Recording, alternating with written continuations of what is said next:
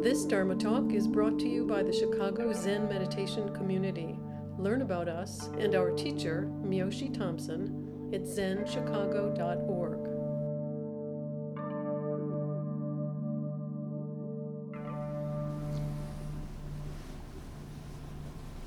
Good morning.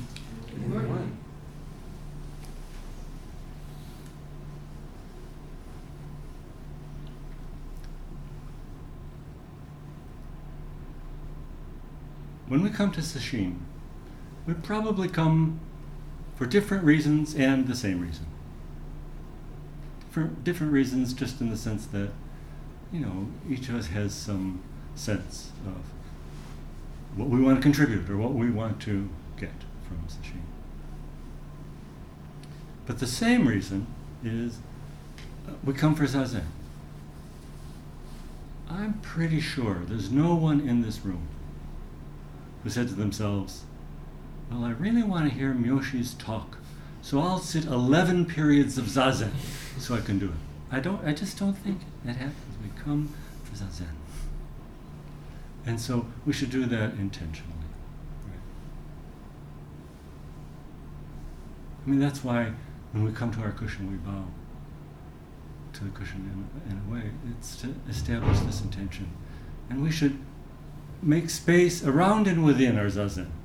So around our zazen, you know, we have the rituals that we do. We, sh- we should make an effort to uh, be in our place after a break or something, five minutes before the end of the, uh, the, the beginning of the next period. Just so, you know, we're here. And we can be very intentional about we're here for zazen. And within our zazen, you know, our practice is to let go of thoughts, but thoughts aren't easily relinquished. Uh,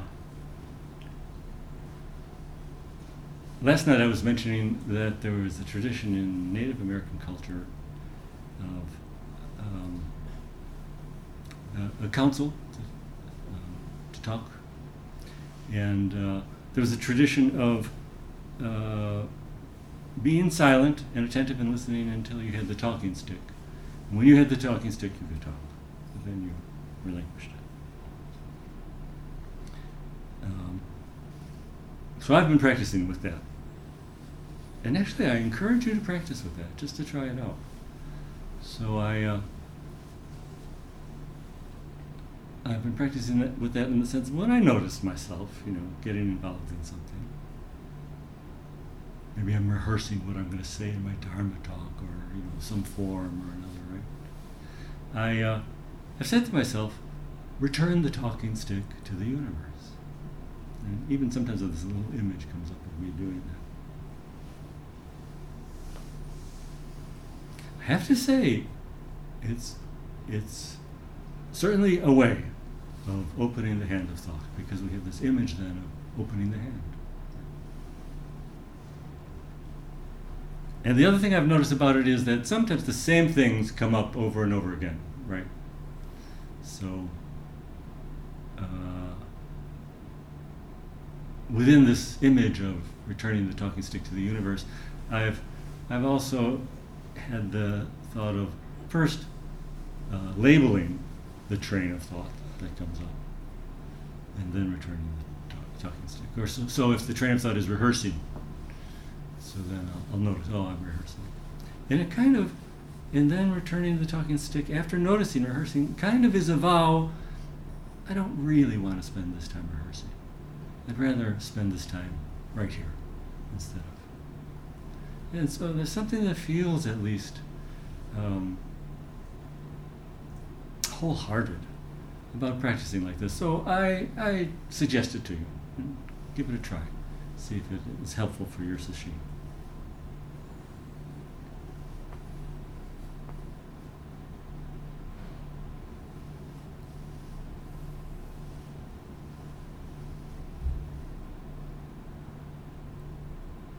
One of the topics that I want to pick up in this sesshin, maybe the main topic, is the teaching, the Dharma talks that come without words. sometimes we refer to it as the teaching of the insentient, the way all things in the universe teach the Dharma.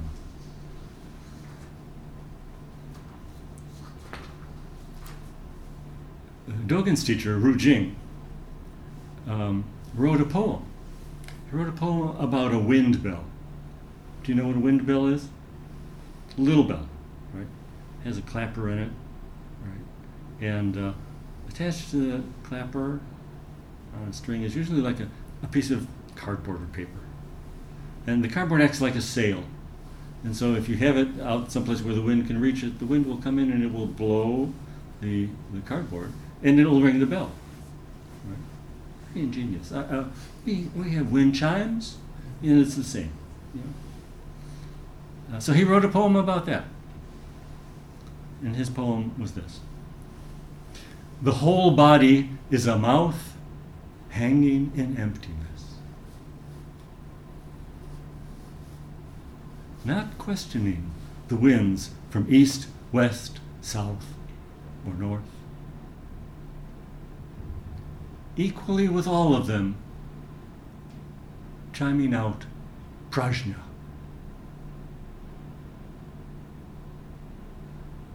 Ding dang, dingling, ding dong.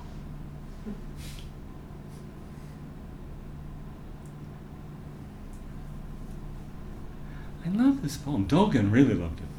He told his teacher, it's amazing. No one has ever written something so wonderful. Dogen was a cool dude.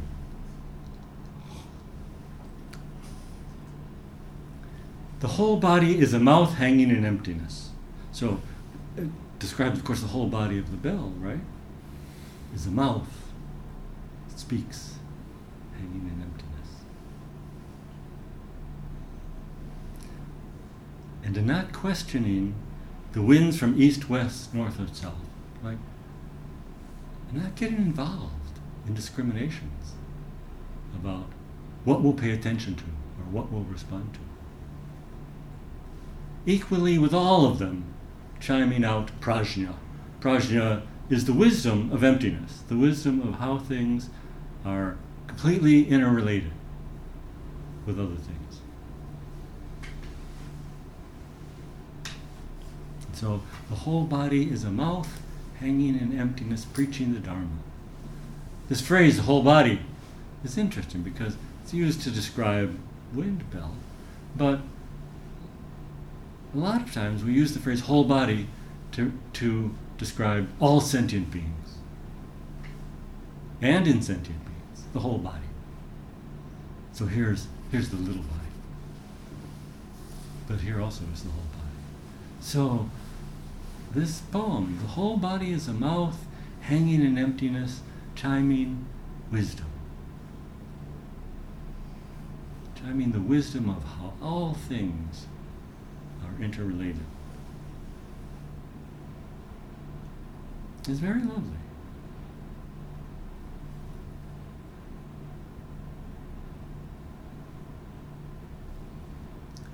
So the awakening that was embodied in Shakyamuni Buddha when he awakened is uh, known as the Dharmakaya, or truth body, or we could say reality body.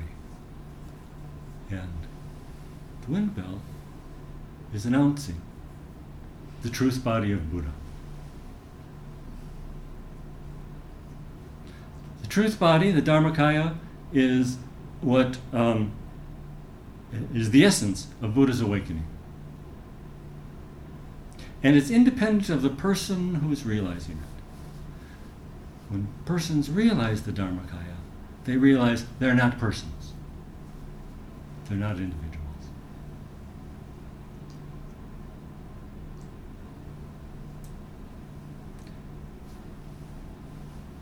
And the real essential Buddha is not, was not his body, but the truth to which he awakened, which he partially taught.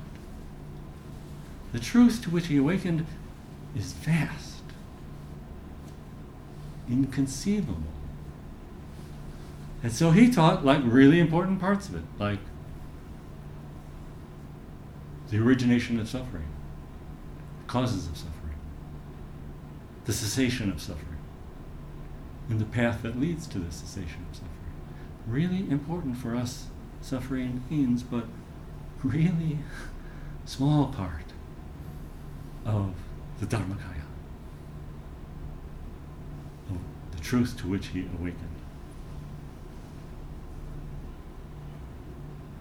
On one occasion, uh, Buddha told uh, one of his disciples, He who sees the Dharma, he who sees the truth, sees the Tathagata. And he who sees the Tathagata, it's a name for the Buddha, sees the Dharma. He's saying totally the same. In fact, that's what he awakened to, that he and the whole body were not separate. So Buddha's Dharma body is eternally present. As long as there's truth, there's Buddha. And at some level, each of us is the Dharmakaya, the embodiment of truth. We are made only of what is true. Each element of what we call the self, even though we might say, well, fundamentally there is no self. But each element of what we call the self is absolutely true and real. And even though we can never trace the origin of any of it all the way.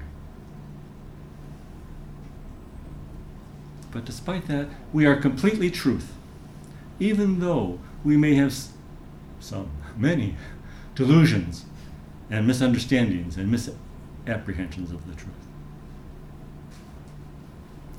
Isn't it interesting how truth can pile up upon truth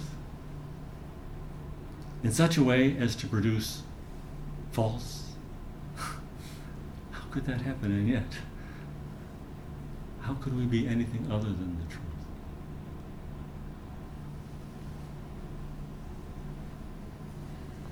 The world never lies to us. Everything is precise and ordered. A life that's dominated by craving will inevitably have suffering, First Noble Truth. It's just true. Poison ivy causes itching. It's just true, right? It's not moral or immoral, it's just true. When you pump a certain amount of greenhouse gases into the atmosphere, the global climate will change. It's not capricious, it's not imagination, it's just true.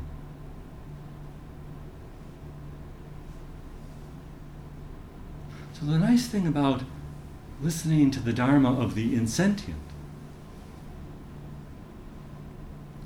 the Dharma of those that cannot speak in words is that they never lie to us. They never make a mistake.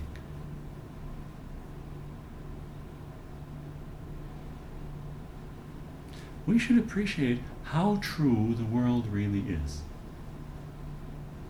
If, if we can do that, it gives us a tremendous advantage in our zazen of dealing with our thoughts.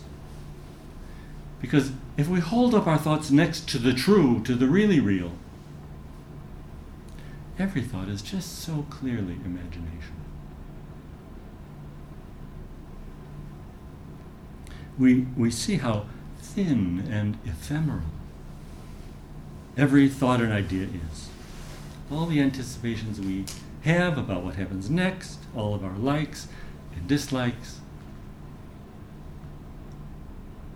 dust in the wind compared to reality.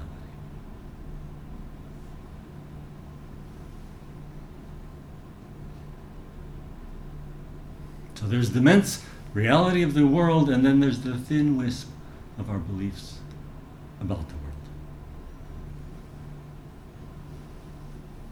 So good to know that the insentient is preaching the real Dharma.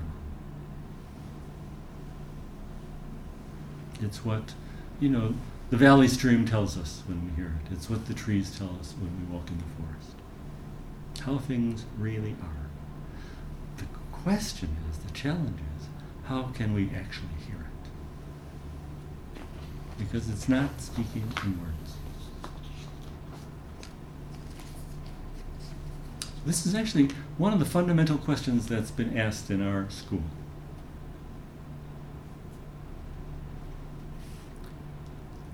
A monk asked the teacher, What is the mind of ancient Buddhas? The teacher said, Fences, walls, tiles, pebbles.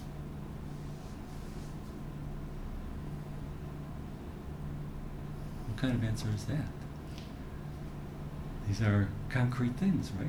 You're saying these concrete things are in the mind of Buddha?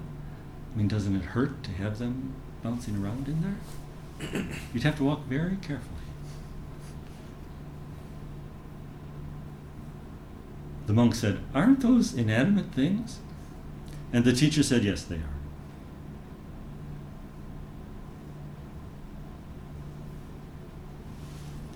The monk said, Can they teach?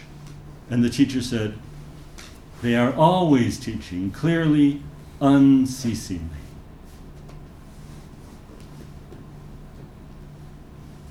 Remember the wind bell?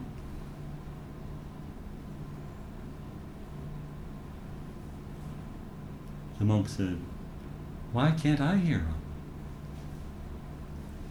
And the teacher said, You yourself don't hear, but you should not hinder that which does.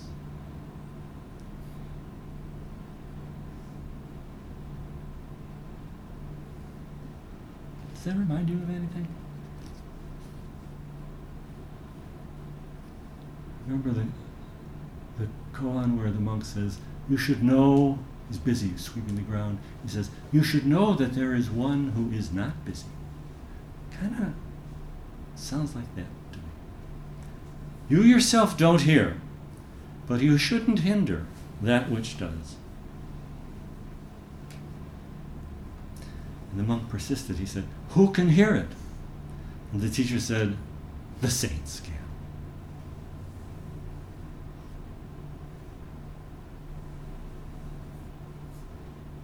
It's an interesting question. Who can hear it?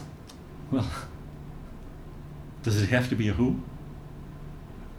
The teacher's already said, you know, don't get in the way of one who can hear it. Well, who can hear it?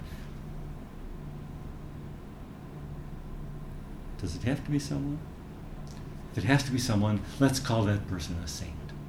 Because the saints knew who they were. The Buddhas knew who they were.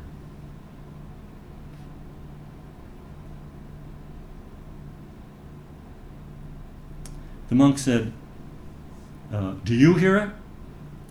And the teacher said, No. The monk said, If you don't hear it, how do you know inanimate things can teach?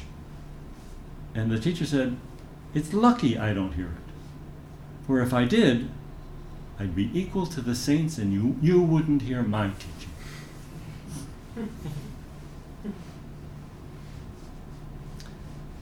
the monk said, Then sentient beings have no part in it? And the teacher said, I teach sentient beings, not the saints. And the monk said, After sentient beings hear it, then what? I like this monk. He was persistent. Right? You know, sometimes you ask a question like, uh, What is the mind of ancient Buddhas? It's kind of like to test the teacher, right? But this has gone beyond that. It's like he's gotten hooked by this question. After sentient beings hear it, then what? And the teacher said, then they're not sentient beings.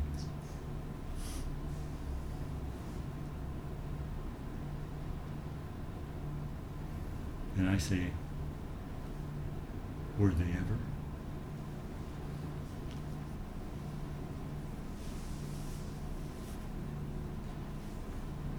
Does anybody want to comment or question? That cool?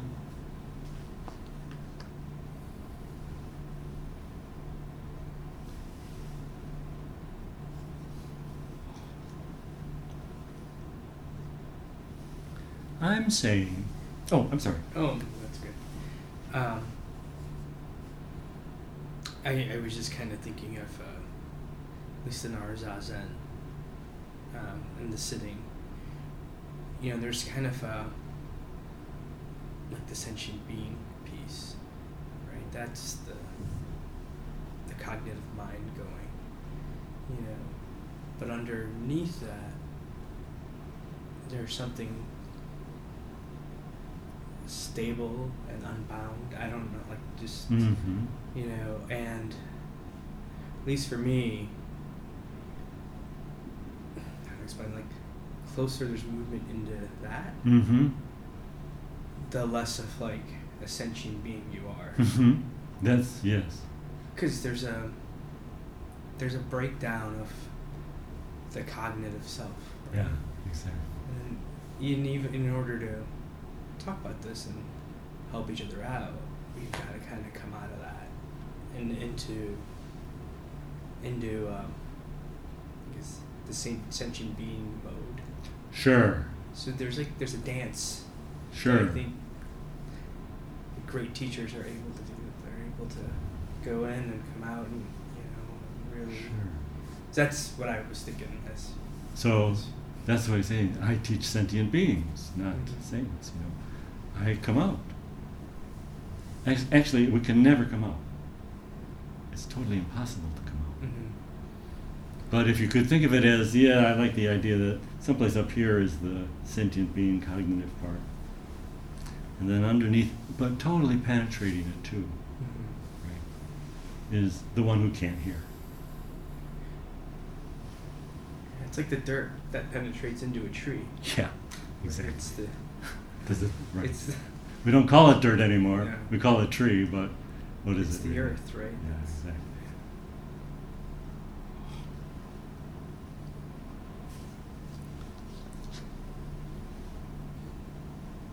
I'm saying that physical things are true and real, but we not necessarily the way we see them. We don't see like the dirt in this Nyoi. With the body's eyes, which are guided by our narratives about the world, we don't see the, we could call them threads that uh, go from this Nyoi to the walnut trees at Ryumonji, because that's what this was made from. We don't see how the particular walnut tree that this was made from. We don't see the soil in which it grew. We don't see the hands of my Dharma brother, Shoshin-san, who made this in the year before he died.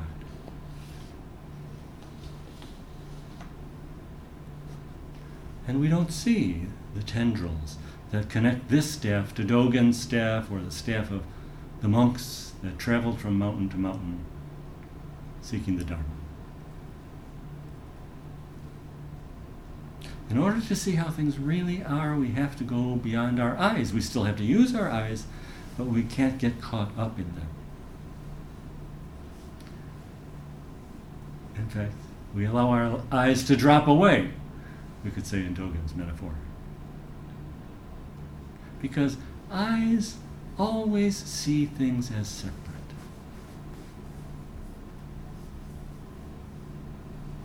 All of our senses, they take in things as separate. Normally, when we hear a sound, we locate it outside of ourselves.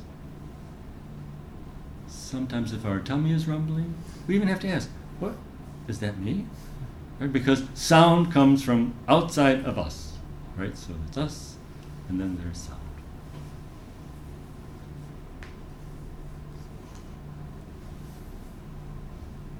Not necessarily. I mean, most of the time, this is how we hear sound. Sometimes, no. Sometimes we hear music. And it doesn't seem like it's coming from anywhere, really. It's not coming from the speakers or the performers, it's just everywhere. Sometimes the ears don't fool us.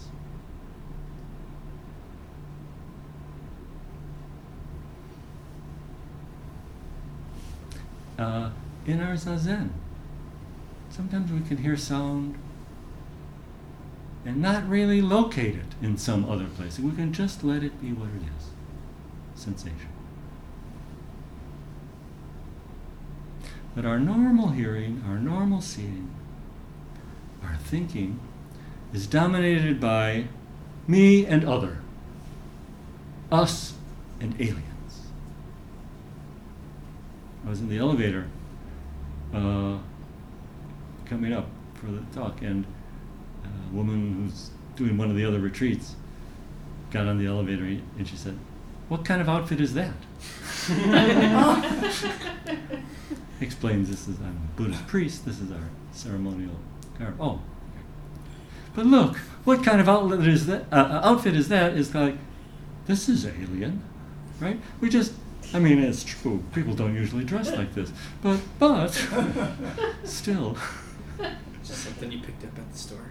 It's what? You're like. I did, yeah. you picked up uh-huh. at the store. Right. Oh, I thought it was Halloween.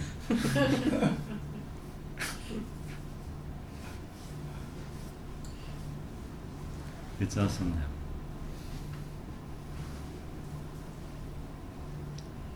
Most of you know, not maybe not all of you know, that uh, recently I found out that I have prostate cancer.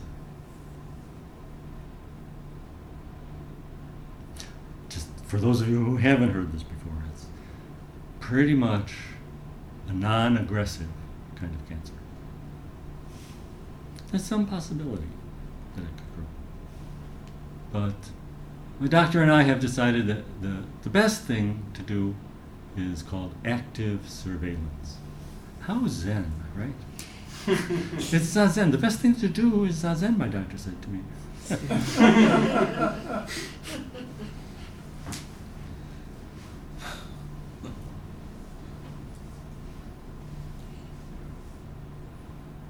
that means no treatment. We'll watch. We'll see what happens. So I'm sorry to keep coming back to this topic in Dharma talks, but it's my karma to have this, so it's your karma to hear about this.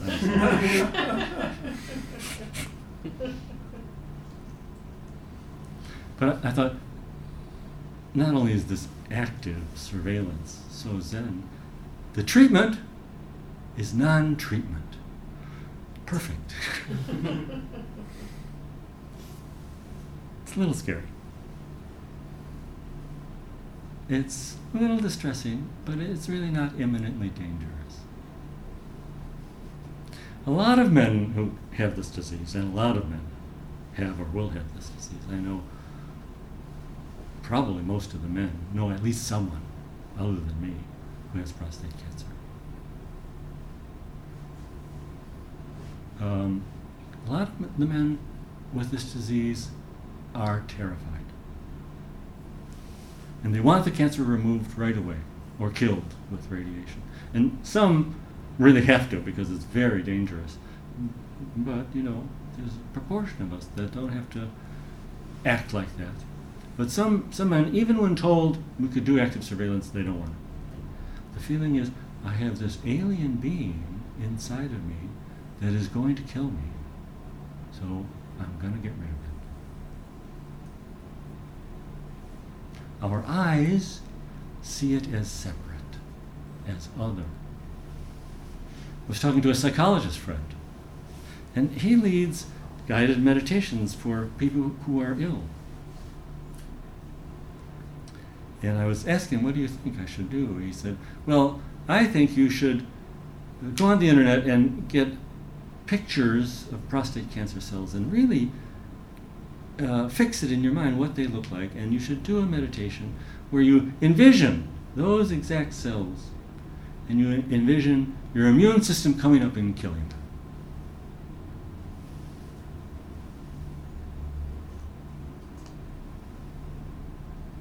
I have to say, my reaction was, I don't think I can do that. First precept, right? Disciple of Buddha does not kill. Is, is this going the wrong direction? It didn't feel like my practice. Let's put it that way. But how natural what he said is, right? What is dangerous, even what we might imagine to be dangerous, is alien and must be destroyed.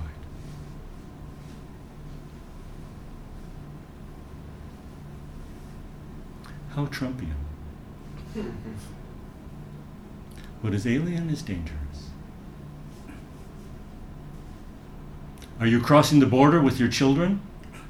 You might be a murderer, or you might become a murderer, and your kids might already be in MS 13.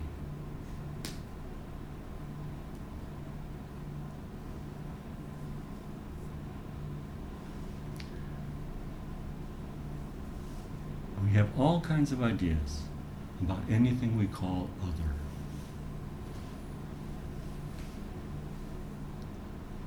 And we call things other naturally, constantly, easily.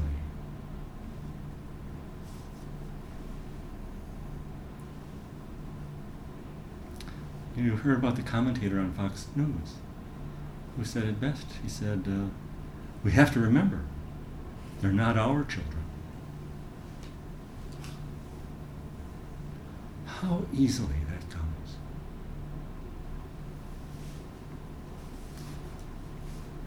Into the other, we project all of our unwanted self.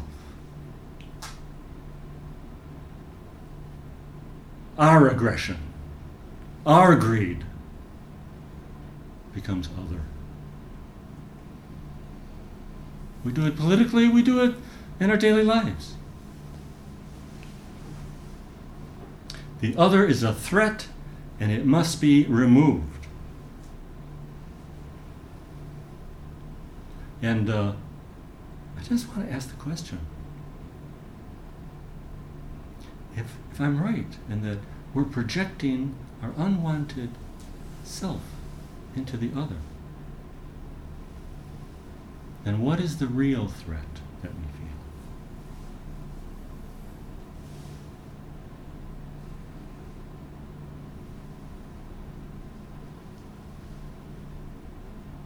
Some of you guys are not old enough to remember this, but the Pogo cartoon. We have met the enemy, and he is us.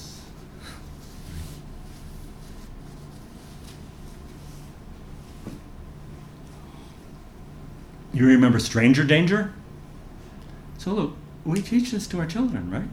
It's very important that we teach this to our children. It is because they're so vulnerable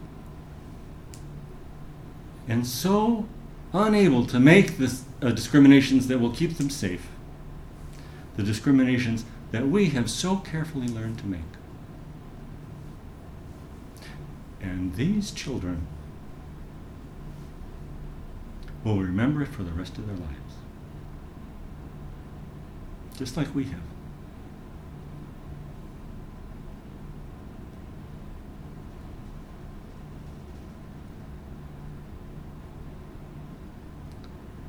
So I'm noticing this interesting thing about my relationship to my tumor. It doesn't feel other. It just feels it's my prostate doing the things that my prostate has been doing all of my life. Trying to do its job, maybe it's making a mistake every once in a while. Cells naturally divide, right? Sometimes they make mistakes when they divide.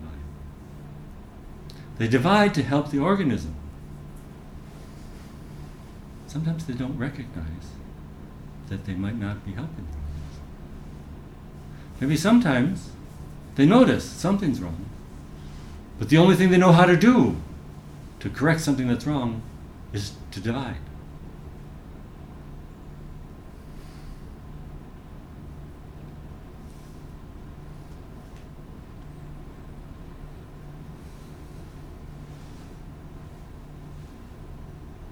We do that. we think the problem is that we're not doing enough of what we're doing. The problem is that some people are crossing the border without being arrested.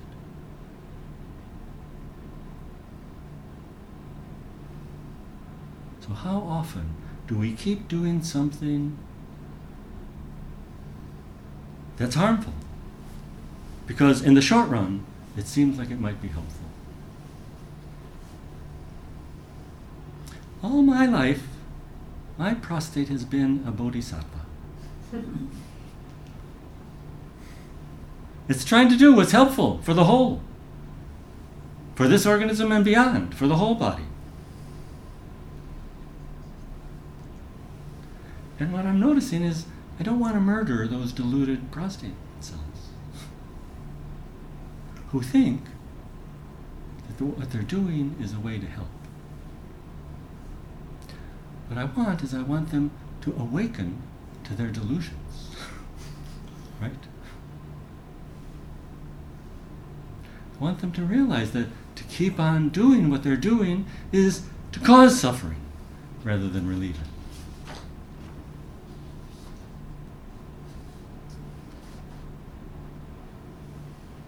I'd like them to calm down and to look around to see what's going on. Maybe even to reach out for something that would help them settle down and not continue what they're doing. So I'm eating very healthfully these days. So great. Anurush Majisha brought me a few snacks, right? Did he bring like sugar snacks? No, he brought blueberries, nuts, blackberries. Thank you very much. I figure what I want to do is introduce some really useful molecules in there and have them go, you know, floating by these prostate cells. So that maybe these cells would actually reach out for these molecules and hold them. maybe these cells could take refuge in a way that would help them calm down their blind activity.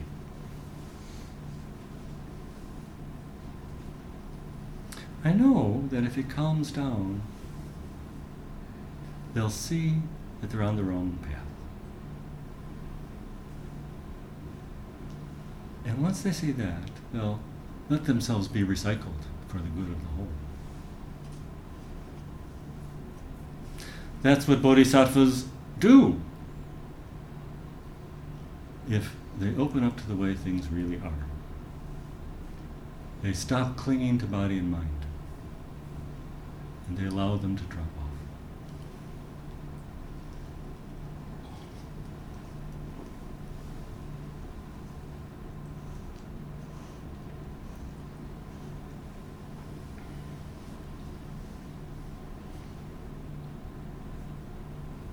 One thing I know is that when Buddha awakened to the truth of who he really was, there was no other.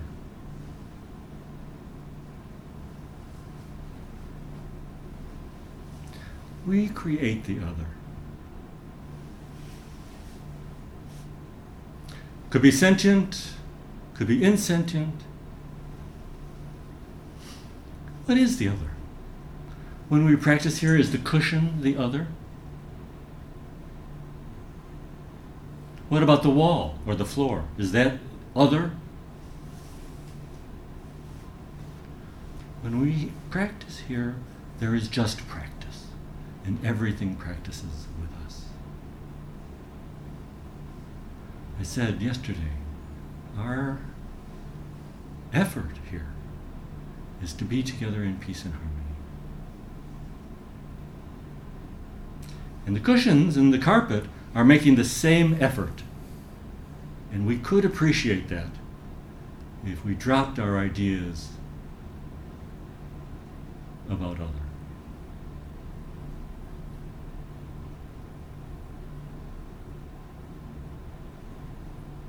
Because there's no real other in this room. There's not even a real you. There's just practice.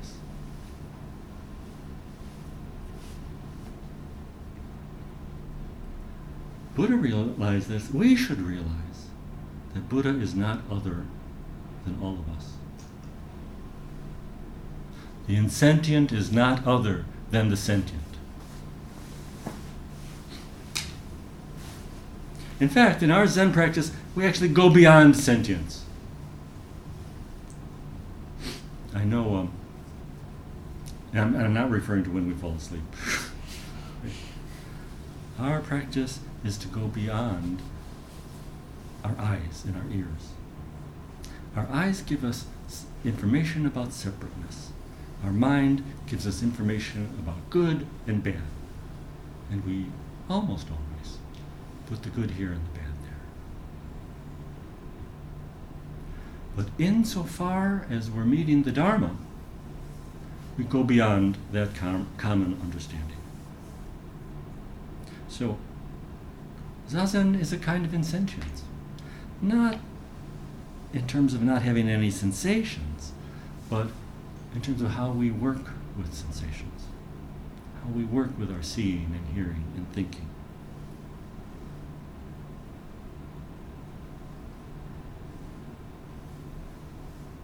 Normally, we think of our, our zazen as coming into our senses.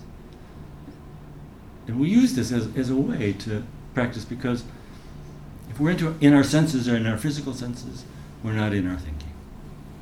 So it's good, but it's provisional. So the next step, if there, no, I can't say that, but no, I can't. It's provisional.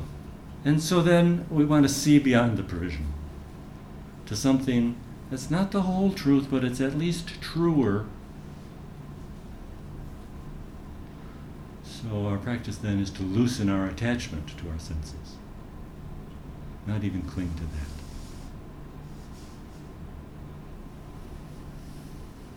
Dogen said, slipping out of your old skin not constrained by past views.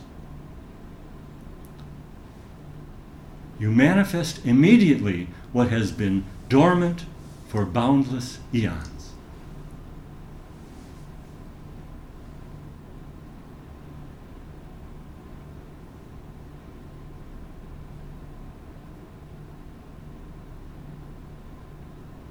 You manifest immediately what has been dormant for boundless eons. If we hear the teaching of the insentient, it pushes up to go beyond our stories of self and other and into enter, enter into the whole body, enter into this.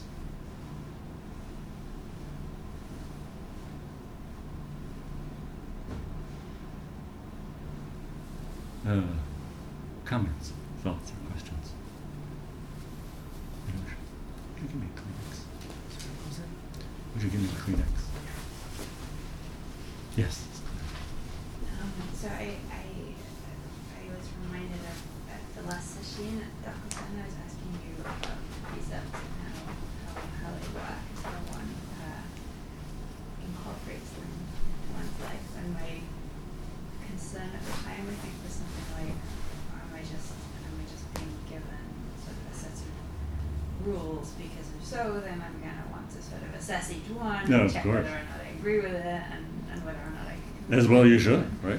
Right, exactly. But um, you uh, quite rightly encouraged me to think of them as more something like you're you're committing to to being continually thoughtful about certain things, or continually mindful about how you live within the context of these um, particular concepts and this example seems like a really good one of like how okay how do I think about the do not kill requirement and use the look I think would be because I made this commitment to be thoughtful about this when the instinct to say get rid of this thing arises then I'm thoughtful about it um, and I'm in a much less serious but sort of structurally similar situation in that I it turns out I have another one, another cyst of the kind that might be the kind that did its complicating and Oh. my uh, complicated surgery last time when we were doing active monitoring to see Okay. um, to see if it's going cause trouble like last one. Um, and yeah, and on the, on the one hand, um, I, I sort of I did a little bit feel like uh, okay, shouldn't we like stop things before anything possibly happens, and I end up you know in the air collapsing again. Kind of don't want that to happen. Yeah. Um, but I, but the doctor was like, look, it's, I'm just, I'm telling you, I would, I would just keep, keep an eye on it. So I said, okay, right, we can keep an eye on it. But of course, there might come a time when she no longer says that. Exactly. She says, right, no, the, the, the right decision is to do something else. And then, um, and that's still sort of within the context of, you know, I'm, I'm being thoughtful about, about do not kill. And this time, what is important to not kill is me. and so, Mhm. and so we're Mhm. gonna have to make a different decision. Mhm. Mhm. Um, so, Mhm. and that just seems like a really good Mhm. illustration that it's not like do not kill doesn't give you like an algorithm that you can just sort of use to decide how to act on any occasion without having to think about it. It just gives you like a, a concept to bring into your thought while you're still being like honest with yourself and thoughtful. So I think that was very, it was a very helpful Oh, example for me to apply. Okay. to that case. Good. Right. I, I'm, I'm actually really impressed that you remember what we talked about in Dokusan three months ago. That's great. Yeah, thinking about it. Thank you. But you know, it's right. So we have the precepts, and uh, we might think they simplify our lives, but they complicate our lives. Well, what would killing look like in this circumstance? I like the way you said it. Sometimes do not kill means do not kill me. right? So we wash our hands. Right. Dad. Um, I have to tell you about uh, my experience the other. Yesterday morning, when I got up, I found I saw a fly. A fly. It's um, it's not a very fat fly. It's kind of a skinny, nice-looking fly.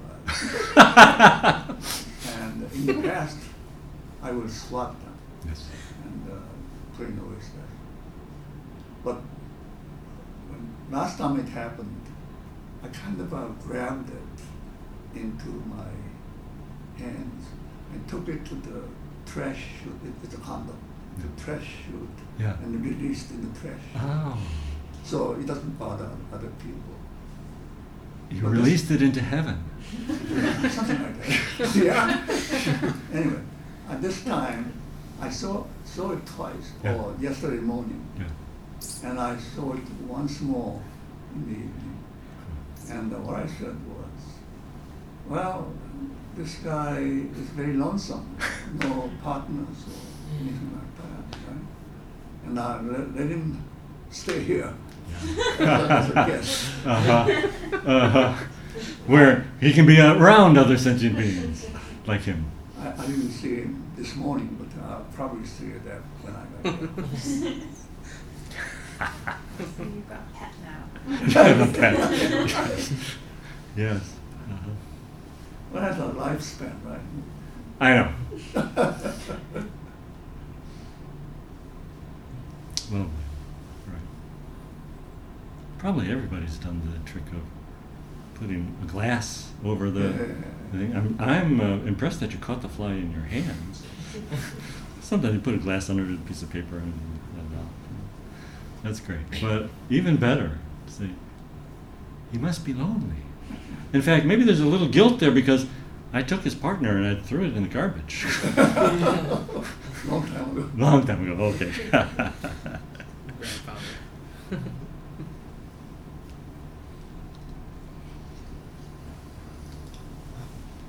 This most recent zazen sitting, Mm. I've been thinking about uh, killing thoughts, oh. and kind of that had been, or just my approach to this like thinking mind has been pretty aggressive. I think Yeah. I realized just today. Yeah. Um, and so thinking about like shifting that from killing thoughts to befriending the mind Oh. and and it kind of goes to what you're saying uh, and the how you were speaking about that dance between Yeah. what's underneath it and then Yeah. what exists that we deal with every moment you know all the time and and and how that part is integral to our experience here but um, being able to befriend those thoughts Yes. instead of just trying because then you're just adding to it you're adding layers every time you say here's a thought i want to kill that i want to kill that and now you want to kill what you just killed and the act of killing of this thought Right, instead yes. of just saying here it is Yes. you know Yes. yeah it's interesting Yeah. So it's good that you uh, remind us of that. So the, the metaphor that I've been using about give the talking stick back to the universe. The way you do it is not you throw it away. The way you do it is just open your hand. Right? It doesn't have to leave your hand. Just open it. Yeah. So this is a good way. You know. If we kill our thoughts, then we just have thoughts of killing.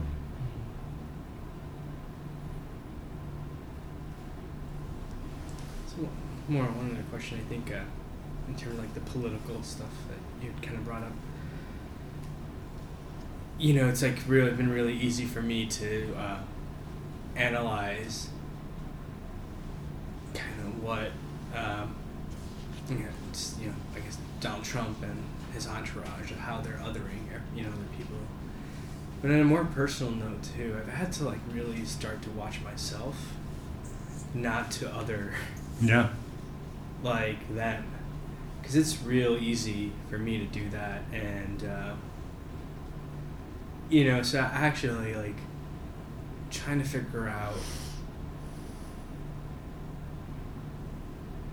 like why like that instinct is so strong The othering instinct.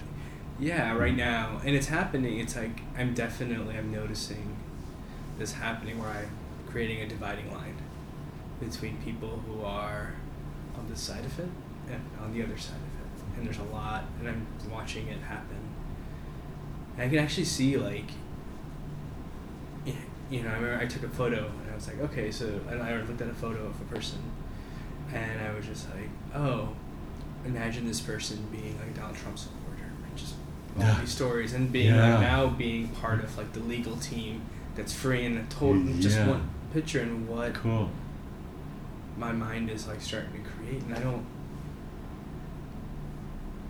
Yeah, yeah it's just interesting because I feel like I'm getting further and further into this diluted state, Yeah. and it's Yeah. Right. So we really have to monitor that othering. mm, So Sesshin gives us a great opportunity to monitor the othering. All is not me. Cushion is not me. Person next to me is not me.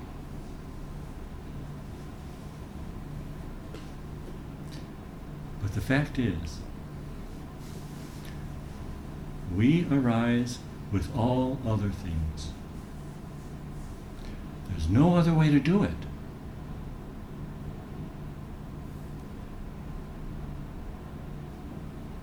So our job in Sesshin is to be open to the guidance of all beings.